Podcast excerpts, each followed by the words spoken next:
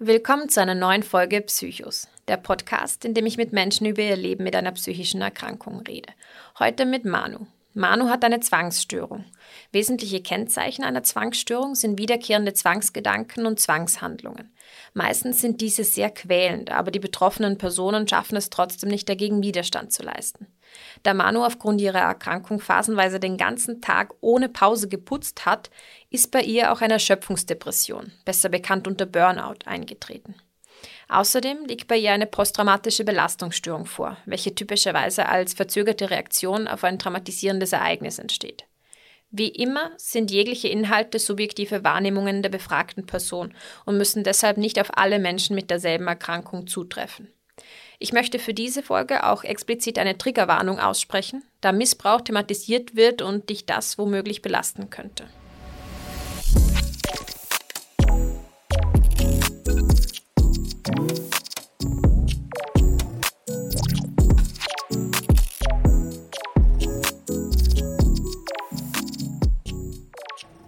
Hallo Manu, ich freue mich sehr, dass du dir heute Zeit nimmst. Danke, gerne. Bevor wir so richtig loslegen, wie geht es dir? Nervös. Nervös. Natürlich. Ja, verständlich, aber es kann nichts passieren und ich freue mich, dass du bereit bist, mit uns zu reden und mit mir zu reden. Du hast eine sogenannte Zwangserkrankung. Ähm, ich habe eine Zwangserkrankung. Ja, genau. Was kann man sich darunter vorstellen? Wie äußert sich diese bei dir? Ja, ich habe eine Zwangserkrankung mit Zwangshandlung, ja. Mhm. Und ich habe einen Kontaminationszwang, sprich, äh, alles, was ich angreife, muss steril sein. Mhm. Und seit wann hast du das? Ähm, die erste, das ist so, das kann man nie so genau sagen. Es fällt einem selbst ja nicht auf. Mhm. Und man wird vor dem Umfeld aufmerksam gemacht und da denkt man sich noch nichts, da denkt man sich, man ist halt penibel, ja. Mhm. Äh, und dann kommst du aber selber drauf, dass das jetzt nicht der Norm entspricht, ja. Und meine erste Diagnose habe ich vor 17 Jahren gehabt, ja. Von meinem Hausarzt. Die offizielle Diagnose habe ich seit 14 Jahren. Mhm. Und Therapie gehe ich seit vier Jahren. Und äh, es ist ja so, bei einer Zwangserkrankung hat man Schübe, ja. Und ich hatte vor vier Jahren so einen extremen Schub, ja, dass ich kein menschenwürdiges Leben mehr gehabt habe. Mhm. Wann hast du zum ersten Mal bemerkt, dass es so ein gesundes Maß übersteigt? Und zwar eben vor 17 Jahren. Das war vor da bin ich ja dann das erste Mal zum Arzt gegangen und habe gesagt, ähm, irgendwas stimmt nicht. Und der hat dann gleich gesagt, es ist eine Zwangserkrankung. Nur fangst du mit der Thematik ja gar nichts an. Ja, klar. Also du hast dir nichts darunter vorstellen können, was das genau bedeutet. Nein. Nein man braucht selbst Jahre, äh, bis man das sich auch eingesteht. Mhm. Dass, dass das wirklich eine Erkrankung ist, ja. Mhm. Das dauert also du wolltest ja seine es am Anfang gar nicht wahrhaben, dass es eine Erkrankung ist. Nein, nein. Mhm. Mich trifft das ja nie. So etwas habe ich nicht, unter dem Motto. Ja, das sind immer die anderen, die sowas haben. genau. Und ja. es gibt ja so wenig Zwangserkrankte, ja, und man kann sich darunter nichts vorstellen. Und bis vor um, ähm, ungefähr vier Jahren dachte ich ja, ich bin der Einzige mit dieser Erkrankung. Mhm. Und dann hast du andere Menschen kennengelernt, denen es auch so geht. Ja, dann habe ich mich für das Thema mehr interessiert und bin draufgekommen, einmal im Jahr findet in Kärnten ein Treffen statt und da war ich das erste Mal und habe erst andere Zwangserkrankte kennengelernt. Und dann habe ich gewusst, ich bin nicht der einzige Mensch auf diesem Planeten mit dieser Erkrankung. Was war das für ein Gefühl, das zu wissen? Ah, sehr erleichternd. Mhm. Weil man ist ja durch die Handlungen anders, ja, und durch die Handlungen fällt man auf, ja. Und ich war ja auch schon zweimal Reha und sogar dort bist du anders, ja. Und mit diesem extremen Anderssein hat man natürlich Probleme. Mhm. Und was sind jetzt genau die Handlungen? Also du hast gesagt, du kannst nichts angreifen, das nicht steril ist. Das heißt, was ja. machst du? Äh, zum Beispiel jetzt, äh, wenn ich jetzt sage, ich habe einen Sohn, wenn ich jetzt sage, ich fahre jetzt nur kurz ihn besuchen, ja, dann muss er Abstand halten. Weil wenn ich rausgehe, ja, und, und jetzt da sage ich, gehe meinen Sohn besuchen, dann brauche ich ja zwei Stunden, bis ich meine Wohnung wieder betreten kann. Weil alles, ich bin, bei mir ist es so, bei mir, das verwechseln die Menschen immer. Bei mir ist es nicht sauber, sondern steril. Äh, das heißt, ich muss alles, was ich angreife, so wie Türschnallen, äh, äh, Griffe, das muss ja alles steril sein.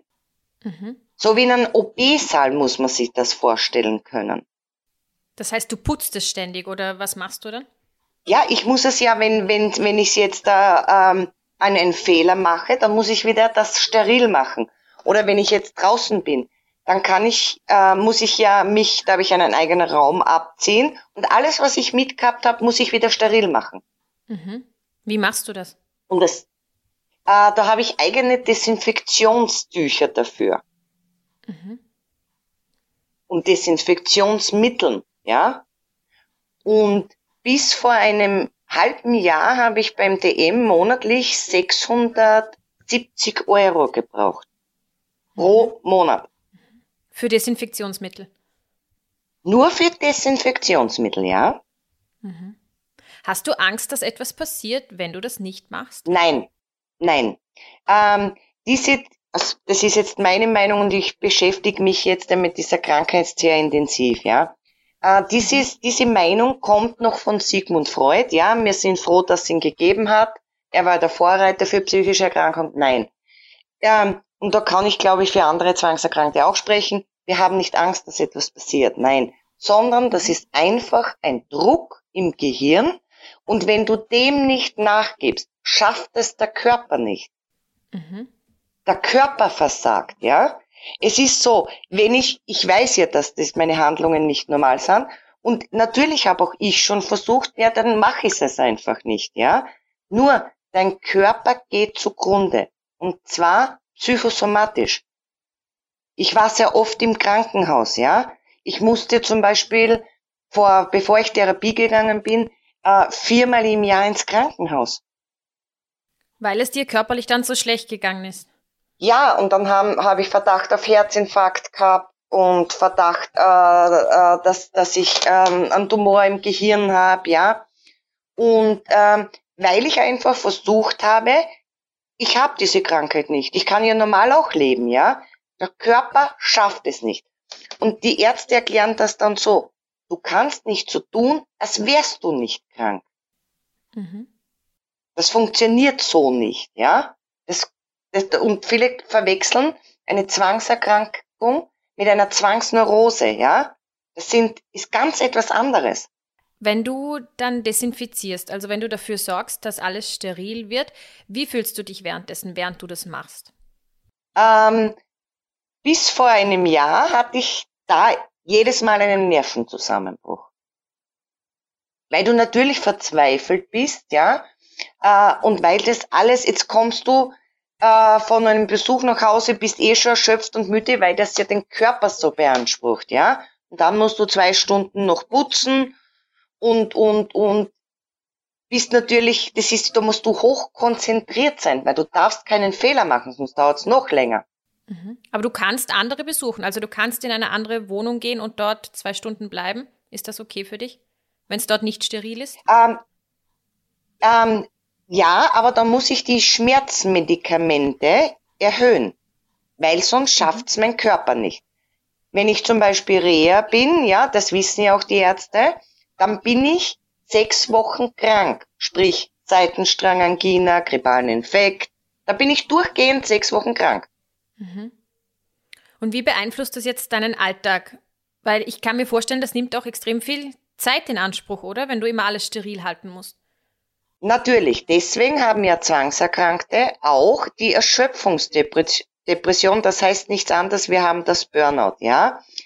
Weil wir ja 24 Stunden, ja, äh, arbeiten in Wirklichkeit.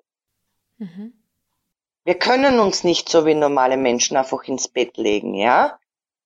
Wir haben vorher einen Aufwand, dann dürfen die Füße nicht in den oberen sterilen Bereich. Und durch das haben wir natürlich auch die, diese Erschöpfungsdepression, was mit einer Depression ja nichts zu tun hat. Mhm. Und ähm, ich kann zum Beispiel nicht einkaufen gehen. Das kann ich nicht. Da bin ich auf fremde Hilfe angewiesen. Wer macht das für dich? Das macht mein Mann. Mhm. Und wie beeinflusst Und das deinen Mann zum Beispiel?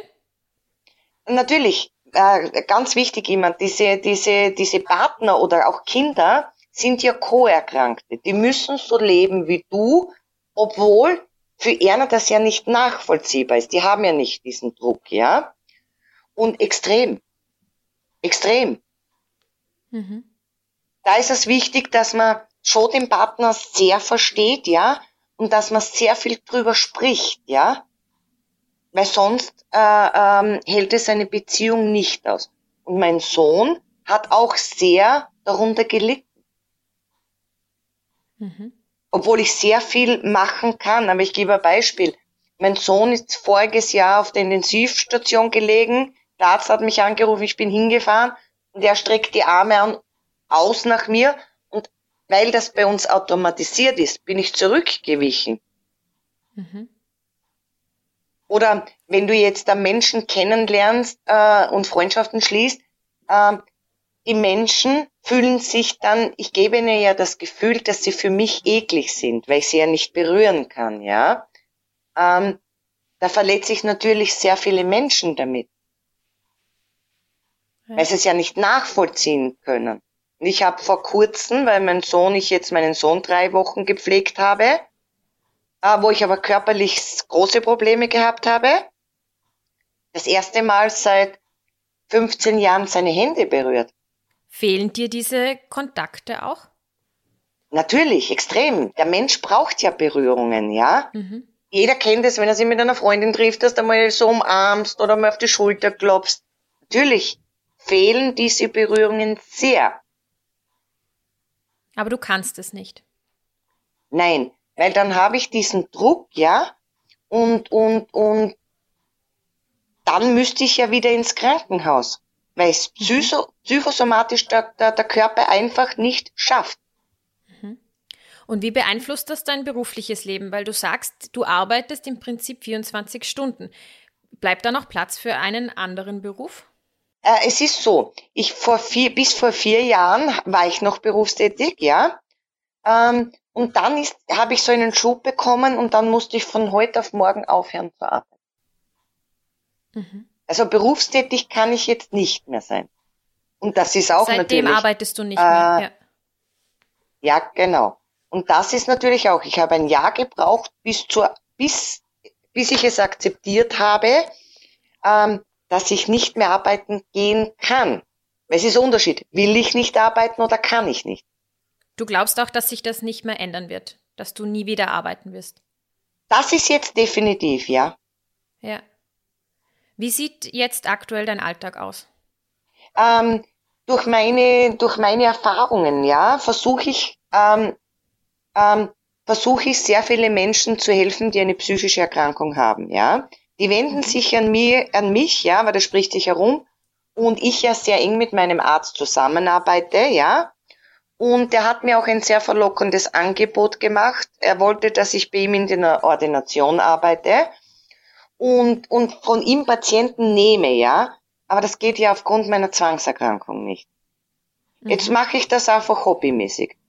Also du hilfst, hilf, hilfst Menschen, die auch in der gleichen Situation, Situation sind wie du oder in einer ähnlichen die psychisch erkrankt sind. Mhm. Egal welche psychische Erkrankung. Aus Erfahrung, aus meinem Wissen und ich habe den Vorteil einem Arzt gegenüber, ich weiß, wie sich der, der, der Mensch fühlt in der Therapie. Eine Therapie ist sehr harte Arbeit, ja. Das, das, das, das glaubt man gar nicht, ja. Ähm, mhm. Du musst tagtäglich an dir arbeiten. Und Ziel ist es ja, und ich habe vielleicht das Glück, ja, dass ich kurz davor stehe, ja. Ähm, Ziel ist es, dass dein wahres Ich, ja, und der Teil im Gehirn, was der Zwang ist, auf der Waagschale gleich sind. Dann kannst du sagen, du hast die Krankheit besiegt. Vorher nicht. Mhm. Ist das ein normaler Arzt oder ist das ein Psychiater oder was ist das für ein Arzt?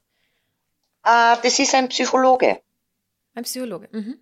Du hast mir geschrieben, durch harte Arbeit und eben mit Hilfe deines Arztes hast du es geschafft, jetzt ein menschenwürdiges Leben zu führen. Wie hast du da an dir gearbeitet oder wie habt ihr das gemeinsam geschafft? Was hilft dir besonders? Äh, es hilft, ich habe mittlerweile, äh, das sind auch die Zwangserkrankten alle gleich, wir leiden ja und haben ja unter dem, dem Perfektionismus, ja. 100 Prozent sind für uns zu wenig. Deswegen sind wir ja in der Außenwelt so beliebt, weil wir sind die perfekten Menschen, ja.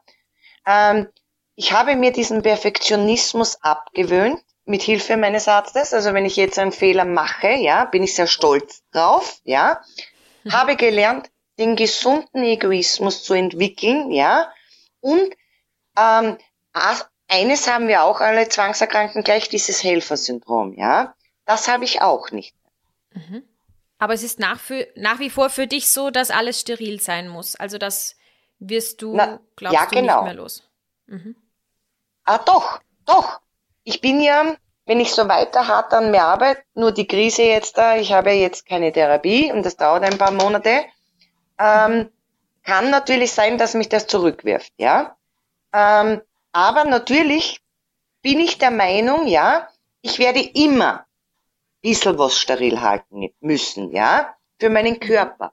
Aber nicht in diesem Ausmaß wie jetzt. Weil ich brauche mittlerweile, und da sieht man die Erfolge, nur mehr 150 Euro beim DM. Mhm. Sehr gut. Ich hatte seit, seit einem Jahr keinen einzigen Suizidgedanken, keinen Nervenzusammenbruch mehr. Mhm. Also schon große Fortschritte. Und früher hatte ich das, ja, früher hatte ich das dreimal in der Woche. Du hast jetzt die aktuelle Situation angesprochen. Ist es für dich jetzt durch die Corona-Krise, da wird dir ständig darauf hingewiesen, sich die Hände zu waschen, hat das irgendeinen Einfluss auf dich oder betrifft dich das gar nicht? Ähm, Im Endeffekt ist das für uns positiv, weil endlich positiv. können wir uns etwas frei bewegen, ja. Wir belächeln nur, wie die Leute diese Hygienemaßnahmen handhaben. Ja, sie, wir haben, Zwangserkrankte haben 18 Jahre zum Beispiel Schulung, ja. Und das belächeln wir schon. Aber wir können jetzt zum Beispiel, äh, ich habe einen Fleischhocker in der Nähe, jetzt kann ich sogar zu meinem Fleischhocker gehen, weil die Leute Abstand halten. Es hat ja einen Engpass gegeben mit den Desinfektionsmitteln. Hast du das irgendwie gespürt oder hast du eh immer genug zu Hause? Es ist so, dass generell Engpässe bei diesen Sachen gibt, ja, äh, habe ich monatlich in meine Bestellung, ja. Also das heißt, ich bin vor, also ausgerüstet. Mhm. Ich habe ein eigenes Lager. Aber nicht zu Hause. Das ist ganz wichtig, ja. Wo ist das? Weil äh, das ist bei meinem Mann in der Firma, das hat diesen Grund, den Placebo-Effekt nenne ich das. Wenn ich es zu Hause hätte, dann sage ich, ah, da habe ich genug, ja. Da habe ich ja genügend Vorrat, ja. Und so bekomme ich jede Woche einen Vorrat und mit dem muss ich ausgefüllt. Mhm. Ich teile, damit habe ich gelernt, mir das Putzen, so wie Badputzen und so einzuteilen. Mhm. So, ist es auch gleich fürs Burnout gut, weil ich kann ja nur einen Raum in der Woche jetzt putzen. Mhm. Weil für zwei habe ich das Material nicht. Hilft dir dein Mann auch beim Putzen oder willst du das alleine machen? Es ist so, mittlerweile kann mein Mann Kleinigkeiten machen, ja, weil ich ihm in der Hinsicht schon vertraue, ja. Früher war das undenkbar. Mhm. Weil nur wenn du das selbst machst, ist er steril. Mhm. Und kannst du circa sagen, wie viele Stunden am Tag du dann wirklich mit Putzen verbringst, beziehungsweise früher auch verbracht hast? Früher waren es, das kann ich ganz genau sagen, früher waren es, ich bestehe immer um 6 Uhr in der Früh auf, bis um, ich bin nachtaktiv, eigentlich bis 23 Uhr. Da habe ich mich nicht einmal fünf Minuten hingesetzt.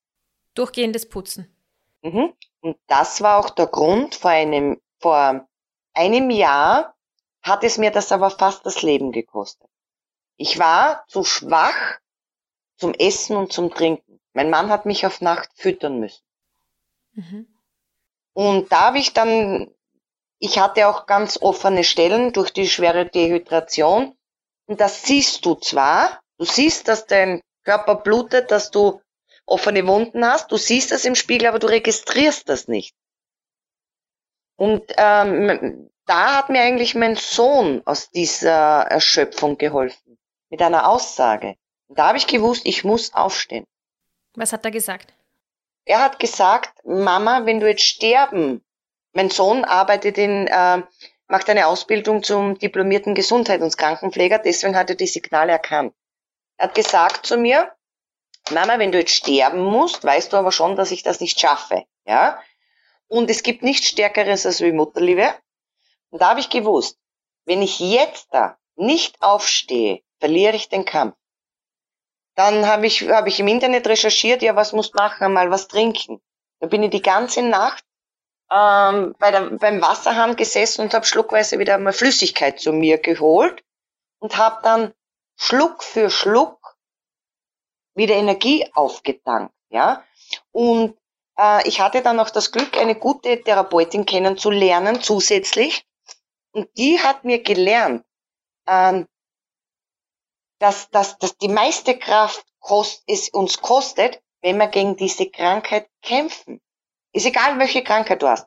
Du musst sie akzeptieren und Freundschaft schließen. Mhm. Bisher sind wir auf deine Zwangserkrankung jetzt eingegangen. Du hast mir aber geschrieben, du hast auch eine posttraumatische Belastungsstörung. Wie würdest du das Menschen beschreiben, die keine Ahnung davon haben, was das ist? Ähm, es gibt ja das Trauma und eine posttraumatische Belastungsstörung. Das ist ein gewaltiger Unterschied. Eine posttraumatische Belastungsstörung ist ein Trauma, das aber so gewaltig dein Leben beeinflusst. Mhm. Und welches Trauma war das in deinem Fall? Missbrauch. Mhm. Das war sexueller Missbrauch. Mhm. Das kann ja auch sagen, wo es ist. Ja. Ja, und zwar, ich bin das erste Mal mit acht Jahren von einem Nachbarn mit Messer missbraucht worden und dann bis 15 Jahren von meinem Vater und bin aber auch körperlich misshandelt worden. Mhm. Das heißt, das war als Kind und als Jugendliche? Genau. Mhm. Konntest du damals begreifen, was da passiert? Nein, nein. Äh, mit, äh, wie ich erwachsen geworden bin, hatte ich natürlich gewaltige Probleme damit und dass ich mit einem Messer missbraucht worden bin, das weiß ich erst seit mein Trauma aufgebrochen ist und das war vor drei Monaten. Mhm. Das wann wusste ich du, vorher nicht. Wann hast du dann die Diagnose posttraumatische Belastungsstörung zum ersten Mal gehört? Ähm, posttraumatische Belastungsstörung habe ich bekommen äh, vor 14 Jahren, wie das auch mit der Zwangserkrankung festgestellt wurde. Mhm. Und wie hat sich diese Belastungsstörung bei dir geäußert?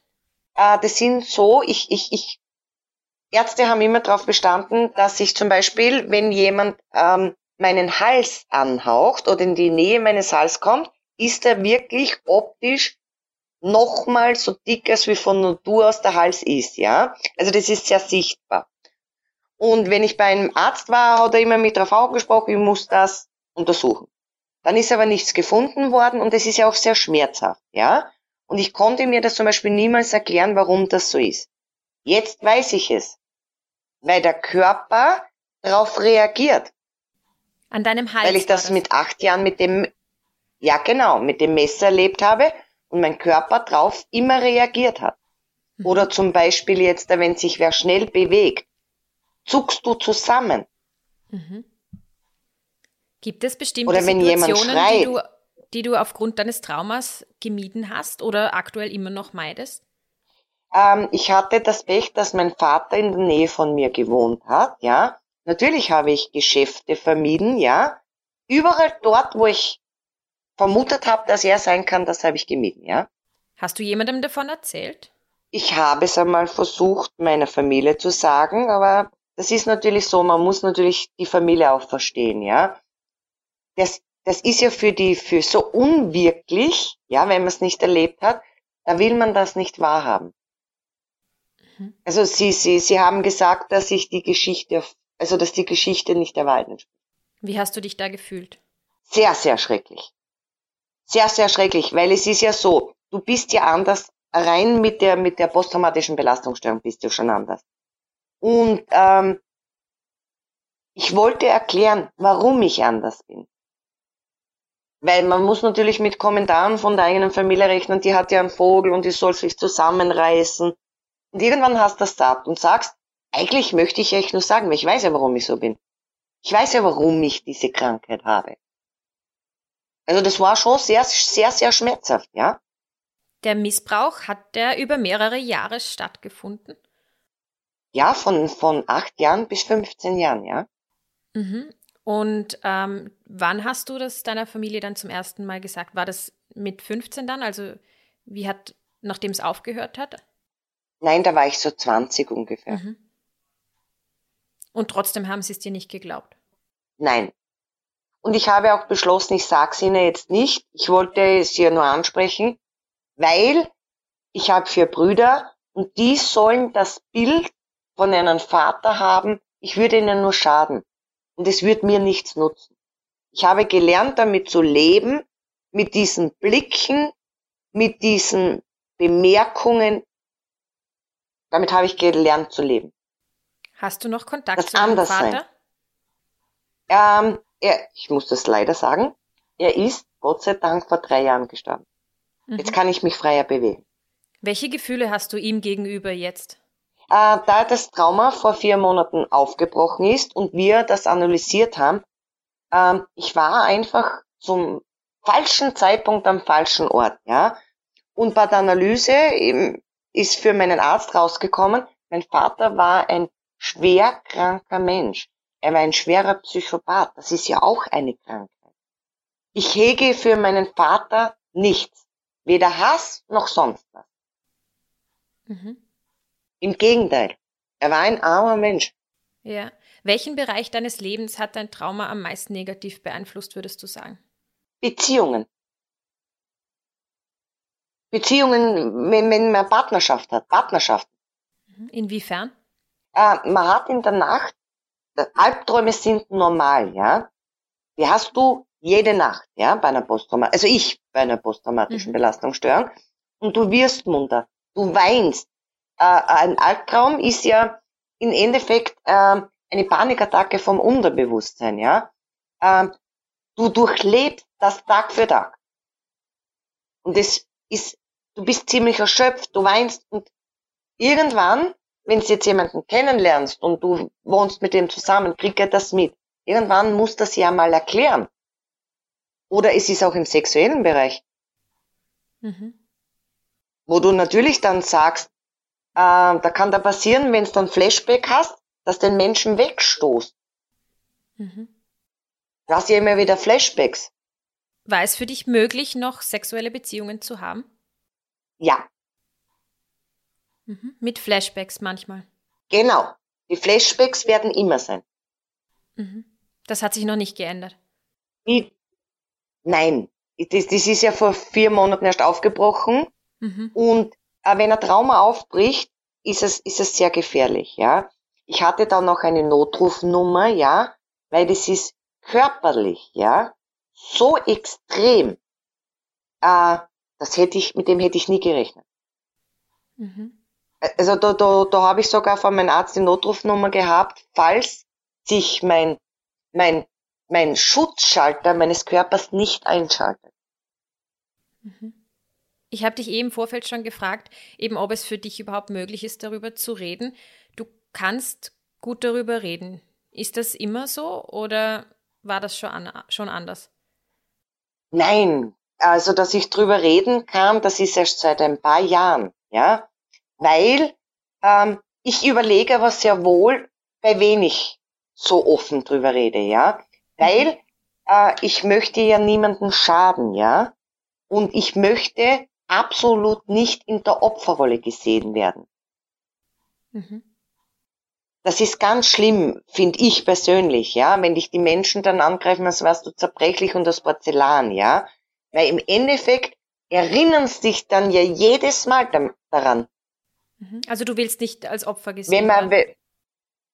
Nein, ähm, weil dann begibst dich ja in die Opferrolle. Dann begibt mhm, man sich in die Opferrolle. dich dann wieder an dein Trauma. Genau, und wenn ich in der Opferrolle bin, dann kann ich ja nicht an mir arbeiten.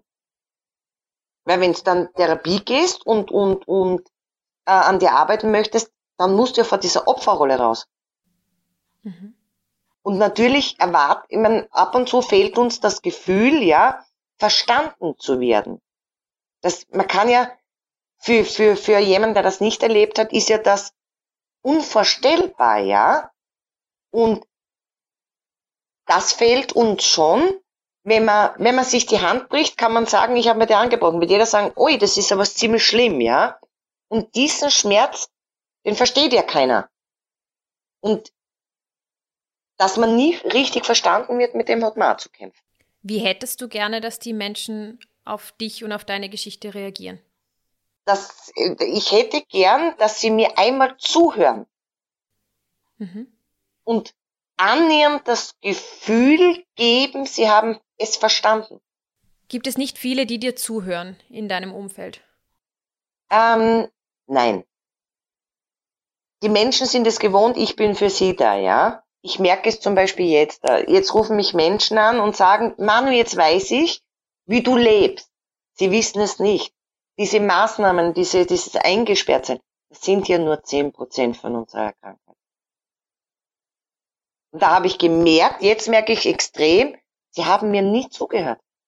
Also sie glauben dich zu verstehen, aber sie tun es nicht. Genau. Nein. Mhm. Dabei ist es so, Hast du man da kann schon mal probiert, dann zu sagen, ja? bitte hör mir mal zu, dir das einzufordern Na, quasi? Natürlich, aber äh, wie erklärt man eine Zwangserkrankung? Depression kennt jeder, Burnout kennt jeder. Aber wie viele Menschen kennen eine Zwangserkrankung? Dann stellt sich jeder vor, die putzt heute ein bisschen mehr. Das wollen wir jetzt ändern. Ja, genau. Ja. Das ist, das ist ganz gut. Weil es ist auch bei Reas. Also ich habe bei der noch, Rea. Gibt es noch etwas Bestimmtes, das wir noch nicht angesprochen haben bezüglich Zwangserkrankungen, was unbedingt noch alle wissen sollten?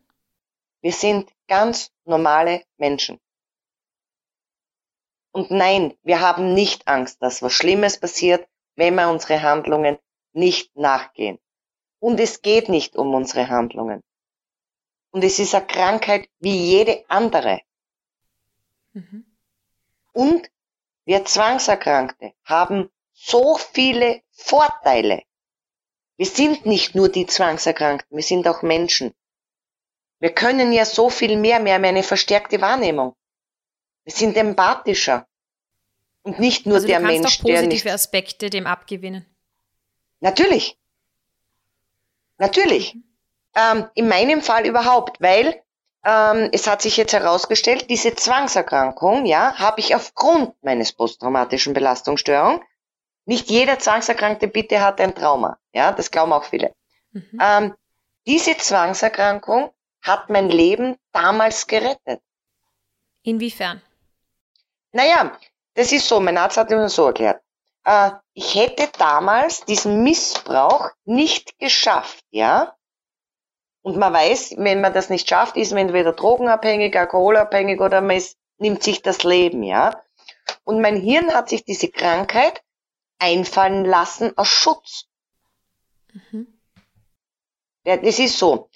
Zwangserkrankte sind reine Kopfmenschen. Das, der Kopf hat kein Gefühl. Der hat ja kein Gefühl. Ähm, das Gefühl und, wird und das, betäubt quasi. Genau. Und äh, das hat mich geschützt. Mhm. Also sehe ich das natürlich was, was, was Positives. Und ich habe meine anderen Sinne durch meine Erkrankung geschärft. Mhm. Die Wahrnehmung zum Beispiel. Weil wir müssen ja, die Warnung schärfen wir ja jeden Tag. Weil wenn man wohin geht und man sieht, dass die hat das alles angegriffen, dürfen sie ja nicht angreifen, ja? Und durch das haben wir das trainiert. Mhm. Das heißt, du verlässt auch wahrscheinlich nicht häufig das Haus, oder schon? Mittlerweile schon. Ich mache das auch sehr gern. Ich kann auch wieder mit dem Auto fahren, ja, das genieße ich, ja. Aber natürlich, vorher war ich, hatte ich ein Gefängnis, kein Zuhause. Und jetzt habe ich zwar noch ein Gefängnis, aber ich habe auch Freigang. Mhm. Und wir empfinden du hast mir auch alles gesagt, anders. du hattest Suizidgedanken, viele. Mhm. Was hat dir da am meisten geholfen, mit solchen Gedanken umzugehen, beziehungsweise sie auch wieder loszuwerden? Meine Mutterliebe. Also meine Mutterliebe, meine Liebe zu meinem Sohn hat mich am Leben gehalten. Weil ich wollte das meinem Kind nicht antun. Also das hat mich gerettet, ja. ich selbst wäre es mir, wäre mir zu wenig das wert gewesen. Und jetzt, bist du dir jetzt wert? Zu 20 Prozent schon, ja. Das habe ich schon gelernt. Mhm. Jetzt mache ich schon 20 Prozent und das ist viel für, für einen Zwangserkrankten, für mich. Mhm. Sehr gut. Ich, ich, ich, ich merke jetzt auch zum Beispiel, ähm, ich freue mich über so viele Dinge, das kannte ich ja nicht wenn die Sonne scheint, wenn ein Vogel zwitschert. Ich nehme das ganz anders wahr jetzt da. Mhm. So als wie wenn ein Mensch, der ewig eingesperrt ist, mal raus darf und sagt, eigentlich schön. Ich habe das erste Mal seit einem halben Jahr das Gefühl, ich lebe, ich lebe gern. Das kannte ich vorher nicht. Mhm. Vorher habe ich existiert. Jetzt fange ich an zu leben. Das ist schön. Und dafür gehört aber sehr viel Arbeit dazu. Mhm. Das ist ein guter Abschluss. Gibt es noch irgendetwas, das du noch loswerden möchtest? Ich hoffe, ich konnte den einen oder anderen Hoffnung senden. Mhm. Es ist möglich, diese Krankheit zu besiegen und mit ihr ein menschenwürdiges Leben führen zu können. Sehr gut. Vielen Dank. Gerne.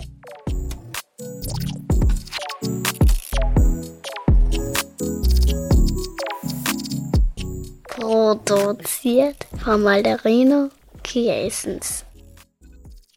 Die Telefonnummer der Telefonseelsorge ist für Österreich die 142, für die Schweiz die 143 und für Deutschland 0800 111 0111 oder 0800 111 0222. Die Nummern sind alle kostenfrei und es ist rund um die Uhr jemand da.